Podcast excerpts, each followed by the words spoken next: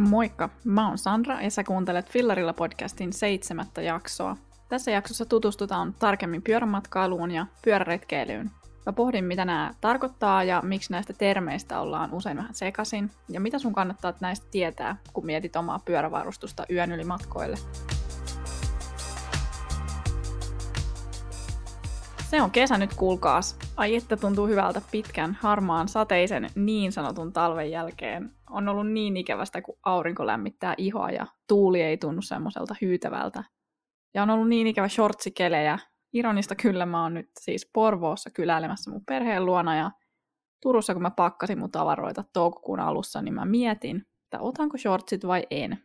No en ottanut enkä nähtävästi ottanut yhtäkään teepaitaa mukaan, että niin kova luotto mulla oli Suomen kesään. Mutta nyt se on kuitenkin selvästi täällä ja on ollut tosi kiva seurata kaikkia ihanan näköisiä hienoja retkiä tuolta somen kautta. Vähän on semmoista pientä somekateutta ollut havaittavissa, mutta siihen auttaa pelkästään somen sulkeminen ja jos ei syystä tai toisesta pääse itse sinne retkelle, niin tekee jotain, joka olisi tarpeeksi lähellä.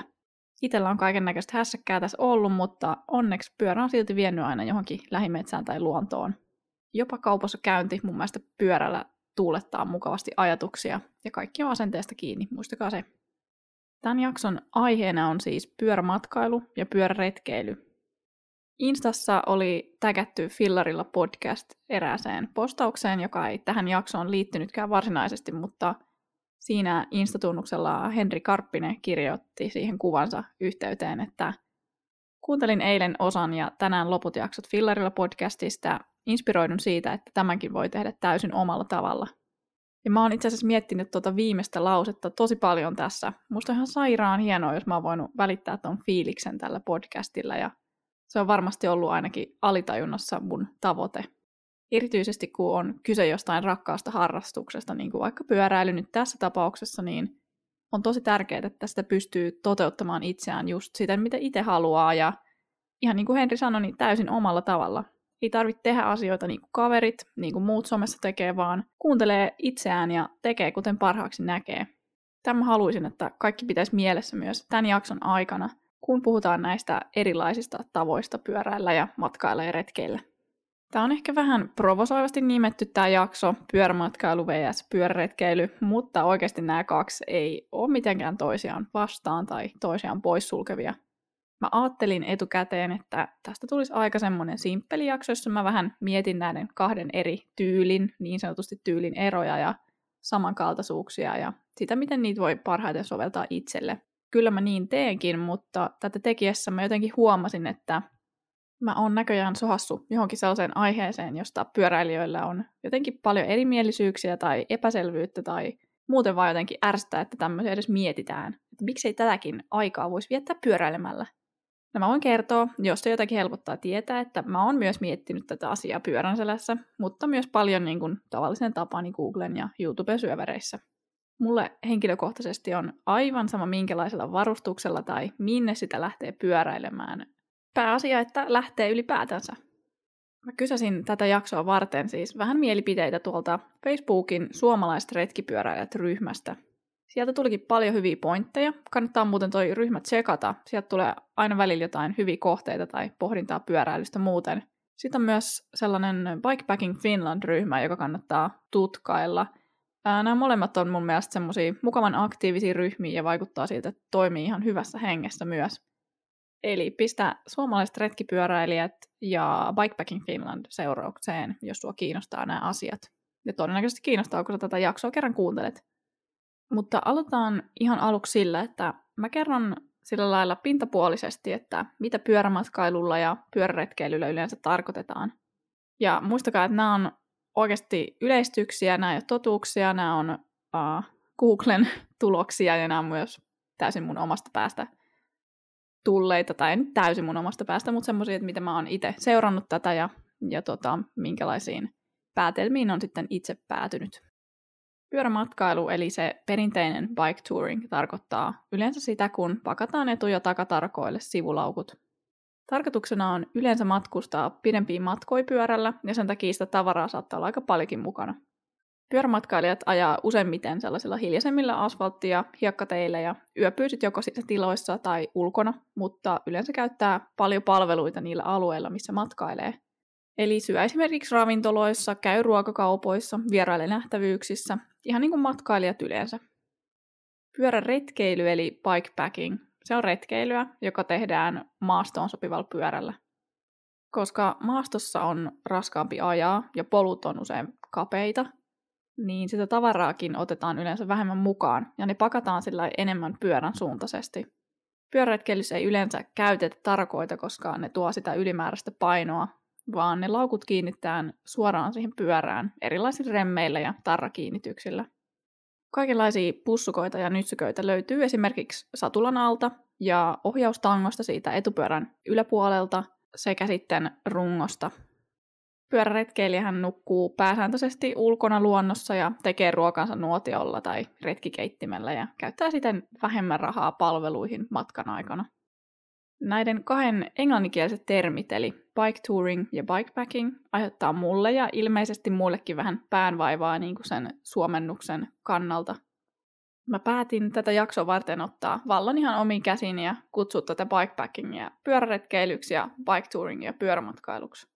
Saa olla eri mieltä ja saa mielellään perustella mielipiteensä mulle, mutta mä nyt kerron, millä tavalla mä oon perustellut tämän oman mielipiteeni ainakin toistaiseksi.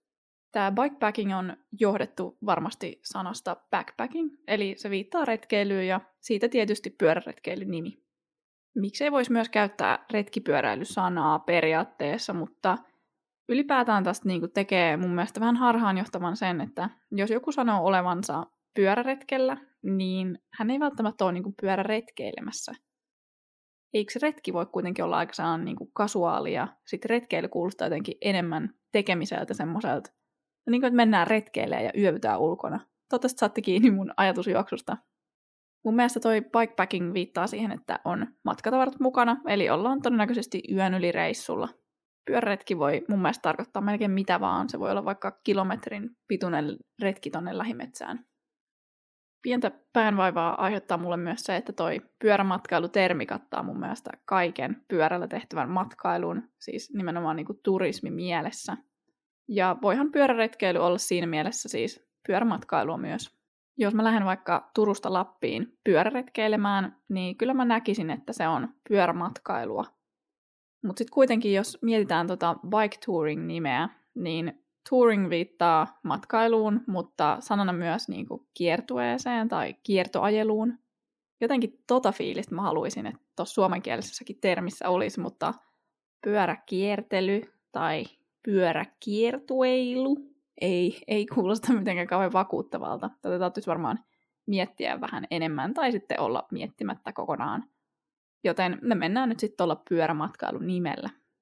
Tätäkin aihetta voi miettiä kahdelta kantilta, että onko kyse nyt siitä tyylistä, miten sä pakkaat, vai sen itse matkan luonteesta. Kuten sanottu, niin pyörämatkailijoilla ja pyöräretkeilijöillä niin on perinteisesti erilainen tyyli pakata tavaransa pyörään. Ja toisaalta myös se niin kuin matkan luonne, eli se missä ja miten pyöräillään, on erilainen. Mutta kuten me nyt tässä huomataan, niin tämä on aika loputon suo näiden termien kanssa – Mä en myöskään haluaisi tehdä mitään selvää eroa näiden välille, koska mitä enemmän mä luen eri ihmisten ajatuksia näistä, niin mä vaan huomaan, että paras tyyli on se, joka toimii itselle, eikä nämä missään nimessä poissulje toisiaan, vaan niitä voi ihan vapaasti yhdistellä. Joten, jotta ei jäätäisi liikaa näihin nimityksiin kiinni, niin mietitään vähän sitä, että mitä tällä kaikilla tiedolla nyt sitten tekee, jos haluaisi itse lähteä pidemmille pyörälenkeille tai matkailemaan ja retkeilemään minkälaiset pyörälaukut sopii vaikka itselle ja mitä niissä kannattaa ottaa huomioon. Mä näkisin tämän jotenkin niin, että ensin on lähettävä liikkeelle siitä, että missä ja miten haluaa pyöräillä. Haluatko sä olla poluilla, maanteilla vai ehkä vaihtelevasti molemmissa? Onko tarkoitus yöpyä teltassa tai muussa vastaavassa vai onko matkan varrelta varattu yöpymispaikat? Kuinka paljon ruokaa ja vettä pitää kantaa mukana vai tuleeko syötyä vastaan tulevissa ravintoloissa ja tankattua vesipullot huoltoasemilla. Muun muassa tällaisia kysymyksiä, kun kysyy itseltään, niin on helpompi lähteä miettimään sitä sopivaa varustusta. Mä otan esimerkiksi itseni tähän, koska tämä on aihe, mitä mä oon paljon pohtinut ja pohdin vieläkin. Mä aloitin siis pyöräilyn ja retkeilyn periaatteessa viime vuonna, eli moni asia on aika uutta mulle. Mua vähän ahdistaa yksin retkeily yön yli, mutta mä päätin jo viime vuonna, että jos mä en saa seuraa retkille, niin mä en halua antaa sen estää mua tekemästä asioita, mistä mä tykkään. Sen takia mä päädyin ostamaan riippumaton ja siihen tarvikkeet, jossa mä voin sitten yöpyä yksin. Toki teltassakin voi yöpyä yksin, mutta kyllähän te riippumatto jotenkin pesee teltan mennen tullen mukavuudellaan, ainakin mun mielestä. Ja sitä voi myös käyttää tauoilla, jos haluaa oikasta vähän jalkoja pystyasentoon. Olennaisin asia, mikä mulla tuli vastaan noissa varustehankinnoissa oli se, että mä oon tehnyt tätä vasta vähän aikaa, eikä mulla ole varaa sijoittaa kaikista kalleimpiin, eli siten myös niihin kevyimpiin varusteisiin tässä vuoden aikana. Sen takia oli heti aika selvää, että mä tarviin enemmän tilaa mun tavaroille kuin mitä semmoinen pyöräretkeily eli bikepacking-tyyppiset laukut voi mulle tarjota. Sen sijaan, että mä olisin ostanut sellaisia retkeilytarvikkeita, mistä mä tiedän heti, että ne ei tule mulla pitkäaikaiseen käyttöön, eli siis sille yleistä ne olisi ollut halpoja ja huonoja, niin mä oon käyttänyt kaikenlaista, mitä iteltä tai perheeltä tai kirppiksiltä on löytynyt. Sen takia mulla onkin sitten superiso makuupussia ja hito hankalaa vaahtomuovialustaa ja niin poispäin. Jotain sijoituksia mä oon kuitenkin tehnyt ja mä haluan nimenomaan puhua mun rahojen sijoituksista, sillä mä haluan ostaa sellaisia tuotteita, mitkä ensinnäkin kestäisi pitkään, ne olisi käytännöllisiä, ne olisi kevyitä, ja sitten jos jostain syystä ne ei olisikaan mulle sopivia, niin niissä olisi silti sitä jälleenmyyntiarvoa, ja ne tulisi sitten käyttöön jollekin toiselle. Mun mielestä tämä myös säästää pidemmän päälle rahaa, mutta toki täytyy olla kärsivällinen, koska ainakaan oma rahatilanne ei salli, että ostaisi kaiken nyt heti. Ja nimenomaan kaiken parhaan, kevyimmän, kestävimmän. Mutta mä siis päädyin siihen, että tilan takia tarviin tarkkaan kiinnittävät sivulaukut ja mulla nyt on semmoset pienemmät jotka sopii hyvin myös etutarkkaan. Tämä oli suhteellisen helppo päätös myös sen takia, että mulla oli jo se etukäteen hankittu etutarakka, jossa on ne kiinnityspaikat laukuille. Tässä tilanteessa mä oon nyt ja tarkoituksena olisi sit saada lisää tilaa tavaroille. Mä huomasin jo viime syksynä, kun mä lähdin retkelle, että mulla ei vaan yksinkertaisesti mahtunut kaikki tarvittava mukaan. Mä jouduin nukkumaan kaverin kanssa teltassa ja jouduin jättämään sitten oman riippumaton kotiin ja sen lisäksi mä jouduin kiinnittämään mun alaasteaikaisen vaahtomuovimakualustan niillä semmoisilla mustekaluilla satulan alle sillä sivuttaissuunnassa. Ja sehän on varsin huono ratkaisu, koska se hankaa reisiä siinä koko ajan muutenkin ja se on ihan ihme viritelmä. Mutta kyllä silläkin tuli ajettua sitten muutama reissu. Et en olisi niin kuin tavallaan tämän takia myöskään jättänyt niitä reissuja tekemättä eikö kuitenkin osa tätä harrastusta ole se, kun jollain ihmeen keinolla sä saat kiinnitettyä kaiken tarvittavan siihen pyörää kiinni. Mutta joka tapauksessa mä tiedän, että tätä kesää varten on jo tehtävä jotain päätöksiä ja ostoksille on lähdettävä.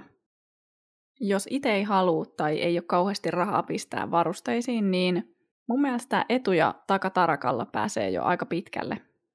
Tarkoille voi hankkia semmoiset kuivasäkit, joihin sä sitten tunget kaikki sun tavarat ja sitten sä kiinnität ne mustekaloilla siihen tarkalle. Ei sen tarvi oikeasti olla yhtään sen monimutkaisempaa. Missäköhän mä näin sellaisenkin viritelmän, että oli sellainen niin kuin puolentoista litran limupullo halkastu ja sitten se pohjapuoli oli nippusiteellä kai kiinnitetty ohjaustankoon ja sen virka oli siis se, että siihen sai laittaa vähän evästä, jota sitten voi napostella ajon aikana. Siis onhan tohonkin ihan omat pussukat olemassa, mutta siis mun pointti on tässä, että aina on niin kuin joku keino. Että jos ei sulla ole rahaa niin, kuin, niin kalleimpia, kevyimpiä, kestävimpiä, niin sä voit aina jollain keinolla niin kuin, silti päästä retkeilemään ja matkailemaan. Ja saat kaikki sun tavarat mukaan. No nyt ehkä kaikki tavaroita, mutta saat ne tarvittavat tavarat mukaan. Sitten tietysti, jos sä oot kätevä käsistäsi tai haluat vähän haastaa itseäsi, niin aina sä voit kokeilla itse tehdä niitä pyörälaukkuja. Netti on täynnä erilaisia ilmaisia DIY-ohjeita ja kaavoja, mitä seuraamalla todennäköisesti mäkin osaisin ommella jonkun pussukan tai runkolaukun itselleni. Ja ihan tiedoksi vaan, en haluaisi myöntää, mutta mä en siis osaa edes laittaa lankaa siihen ompelukoneeseen vielä. Mutta pientä kertausta, jos unohdetaan nuo kaikki pyörämatkailut ja pyöräretkeilyt ja ajatellaan asiaa tällä tavalla. Mitä enemmän tavaraa sä tarvit mukaan, sitä todennäköisemmin sä joudut turvautumaan tarakoihin ja sivulaukkuihin. Tuli tässä mieleen, että mä en ole yhtään ottanut huomioon, että jotkut käyttää myös tällaisia niin kuin mä en tiedä kutsutaanko niitä trailereiksi, mutta siis sellaisia niinku peräkärryjä. Mennäänkö nyt tuolla sanona? Mä menen nyt tällä peräkärrysanan, koska mä en tiedä, onko se joku oma nimi. Mä en niistä voi itse sanoa mitään henkilökohtaisesti, koska mä en, mulla ei mitään kokemusta, mä en ole kokeillut tai edes varmaan nähnytkään. Joten tota, niistä kannattaa kysellä varmaan noista Facebook-ryhmistä, mitä tuossa mainitsin aikaisemmin. Mutta siis se, että sä saat enemmän tavaraa mukaan, niin se mahdollistaa myös sen, että sä todennäköisemmin pystyt matkustamaan pidempiä aikoja, esimerkiksi useampia viikkoja, tai sitten vaikka maailman ympäri, jos sä oikein innostut. Sen lisäksi hyvin puoli tässä on se, että sivulaukut on helppokäyttöisiä, ne saa nopeasti irti pyörästä ja takas kiinni pyörään. Ne saa avattua ja suljettua helposti kesken matkan, jos sulla on tarvetta. Huono puoli tässä voi olla se, että pyörästä tulee aika raskas, koska sulla on enemmän tavaraa mukana. Tuuli ottaa myös näihin laukkuihin helposti kiinni, joka sitten tekee polkemisesta vähän raskaampaa ja ehkä sulla on ohjattavuus niin kuin pikkasen huonompi, koska ne, ne laukut tulee sillä pikkasen niin ulos siitä pyörästä, että ne ei ole pyörän suuntaisesti. Henkilökohtaisesti mua joskus vähän häiritsee se kilinä ja kolina, joka niistä sivulaukuista tulee, kun sä ajelet jossain vähän huonommalla tiellä. Sitten jos sä meet vaikkapa viikonloppuretkelle ja sulla on aika kevyitä varusteita, niin pyöräretkeily eli bikepacking-tyyppiset varusteet on myös hyvä valinta. Ja todennäköisesti aika ilmiselvä valinta, jos meet ajamaan poluille. Mulla ei ole itse näistä oikeastaan kokemusta, mutta kun nehän ei ulkone samalla tavalla kuin ne sivulaukut sit pyörästä, niin mun mielestä kuulostaa ihan loogiselta, että siinä on silloin parempi ohjattavuus. Tietysti myöskään tuuli ei ota näihin laukkuihin samalla tavalla kiinni kuin esimerkiksi niihin sivulaukkuihin, ja se pyöräily on sitten kevyempää. Jostain myös luin, että hyvä puoli on se, että ei tuo ainakaan ylipakattua mitään turhaa niihin bikepacking-laukkuihin, koska ne on kuitenkin aika pienet, kun sitten taas sivulaukkuihin saattaa sujauttaa jotain vaan silleen vähän niin kuin varmuuden vuoksi mukaan. Öö, mä oon miettinyt itse sitä, että kun sä oot pakannut niihin bikepacking-laukkuihin kaiken täyteen, ja sit sä haluat mennä vaikkapa ostamaan kaupasta ruokaa, niin mihin sä saat enää tungettua mitään mukaan? Kai tähänkin on joku ratkaisu, ehkä joku kevyt semmoinen joku kangasreppu tai joku semmoinen, mikä mahtuu vaikka taskuun ja sillä voisit leiripaikalle roudata kaiken painevamman ruokatarvikkeen, jos semmoista nyt ylipäätänsä tarvii. Mä ainakin tykkään ruoasta niin paljon, että retkelläkin syöisin kyllä mieluusti niin kuin ihan oikeita ruokaa, enkä mitään sellaisia pussiruokia, mutta joo, huonot puolet on siis just toi, että sitä tilaa on vähän ja kaikki pitää pakata suhteellisen tarkasti, jotta ne mahtuu. Ne laukut on vähän sellaisia hassun mallisia, joten sun pitää myös miettiä vähän tarkemmin, että mitä sä laitat mihinkin. Bikepacking-laukkuja ei välttämättä myöskään ole niin helppo avata siinä kesken ajon, eli senkin puolesta on pohdittava, että mitä tavaroita sä tarvitset siinä ajon aikana. Ottaen tämän kaiken huomioon, niin mä oon ainakin itse ajatellut yhdistellä näitä molempia. Mä tykkään pyöräillä niin, että mä pääsen jonnekin luonnon keskelle yöpymään, mutta se varsinainen pyöräily tapahtuu lähinnä jossain asfaltti- tai hiekkatiellä. Mä luulen, että aika monella saattaa olla tämä sama tilanne, joten eikö sen takia olekin ihan luontevaa, että pakkaustyyli on myös jotain siltä väliltä. Eli mä oon ajatellut ton etutarkan ja sivulaukkujen lisäksi mulle takatarkkaa ja runkolaukkua. Mun mielestä on aika perus, mitä mä oon nähnyt ö, somessa muilla ihmisillä. Joten uskoisin, että on ihan toimiva myös itsellenikin. Sen lisäksi mulla on myös semmoinen pieni niin sanotusti top tube bag, eli olisiko se sitten suomeksi vaakaputkilaukku. Ja siihen saa sitten tämmöistä pikkusälää, puhelinta, lompakkoa ja jotain pientä evästä. Mutta tällaisella tyllä ajattelin itse lähteä kokeilemaan tänä kesänä olisi kiva kuulla, miten sä oot päätynyt just niihin ratkaisuihin, mitä sulla on, kun sä pakkaat pyörää ja minkälaisia laukkuja sä käytät. Sä voit pistää kommenttia tonne Fillarilla podcastin Instaan, niin voidaan siellä käydä vähän keskustelua näistä. Mutta semmoisia pohdintoja mulla tällä kertaa. Ei mitään kauhean supertieteellistä, mutta ehkä sieltä jotain järkevää pointtia tai ajatusta tuli. Mä lähden tänä viikonloppuna vähän Helsinkiin kuvailemaan sellaista pyöräilyyn liittyvää valokuvajuttua. Sellainen norjalainen Bike Vibe-lehti on tekemässä Helsingistä pyöräilylehteä ja koronan takia he sit itse päässeet matkustamaan Suomeen, joten mä lähdenkin sitten kuvailemaan keväistä ja merellistä Helsinkiä heille. Suunnitelmissa olisi nimenomaan näyttää, että miltä Helsinki näyttää mun silmin ja tarkoituksena on sitten pyöräillä jokunen pätkä tuota Helsingin rantaviivaa sitä dokumentoiden – Mutta tästä varmasti lisää myöhemmin. Ehkä mä teen sitä jopa ihan oman jakson, jos niistä kuista tulee siedettäviä. Ensi jaksossa mä ajattelin, että kun mä nyt oon täällä Porvoossa, niin voisin tehdä semmoisen Porvoo-spesiaalin. Joku semmoinen parhaat pyöräretkikohteet Porvoossa ja jotain, jotain sellaista hauskaa Porvoo-sisältöä. Mähän on siis porvolainen ihan syntyjään, joten mä uskaltaisin väittää, että osaan ehkä jotain hyviä vinkkejä heittää. Suurin osa kuuntelijoistakin näyttää muuten olevan helsinkiläisiä tai ainakin asuvan Helsingissä, niin toi Helsinki-Porvoo pyöräreissuhan on aika klassikko, jota mä en ole muuten itse vielä polkenut. Täytyy korjata tilanne mahdollisimman pian, ehkä jopa tänä viikonloppuna. Sitten mä oon myös ajatellut sellaista jaksoa, jossa voisi vähän pohtia, että mistä tietää, kuinka pitkiä matkoja jaksaa pyöräillä itse. Tämä on varsinkin aloitteleville pyöräilijöille. Ja sitten myös vähän itselleni semmoinen niin kuin tärkeä aihe, mitä miettii aika paljon, koska ei vielä tiedä, mitä itse jaksaa. Mutta joo, semmoisia pohdintoja tulossa. Nyt mä en oikein voi muuta toivottaa kuin ihanan aurinkoista ja lämmintä viikonloppua kaikille. Käy kommentoimassa tuolla Fillarilla podcastin instassa, mikäli tämä jakso herätti jotain ajatuksia. Kiitos kuuntelusta ja muista aurinkorasva ja kuullaan seuraavassa jaksossa. Moikka!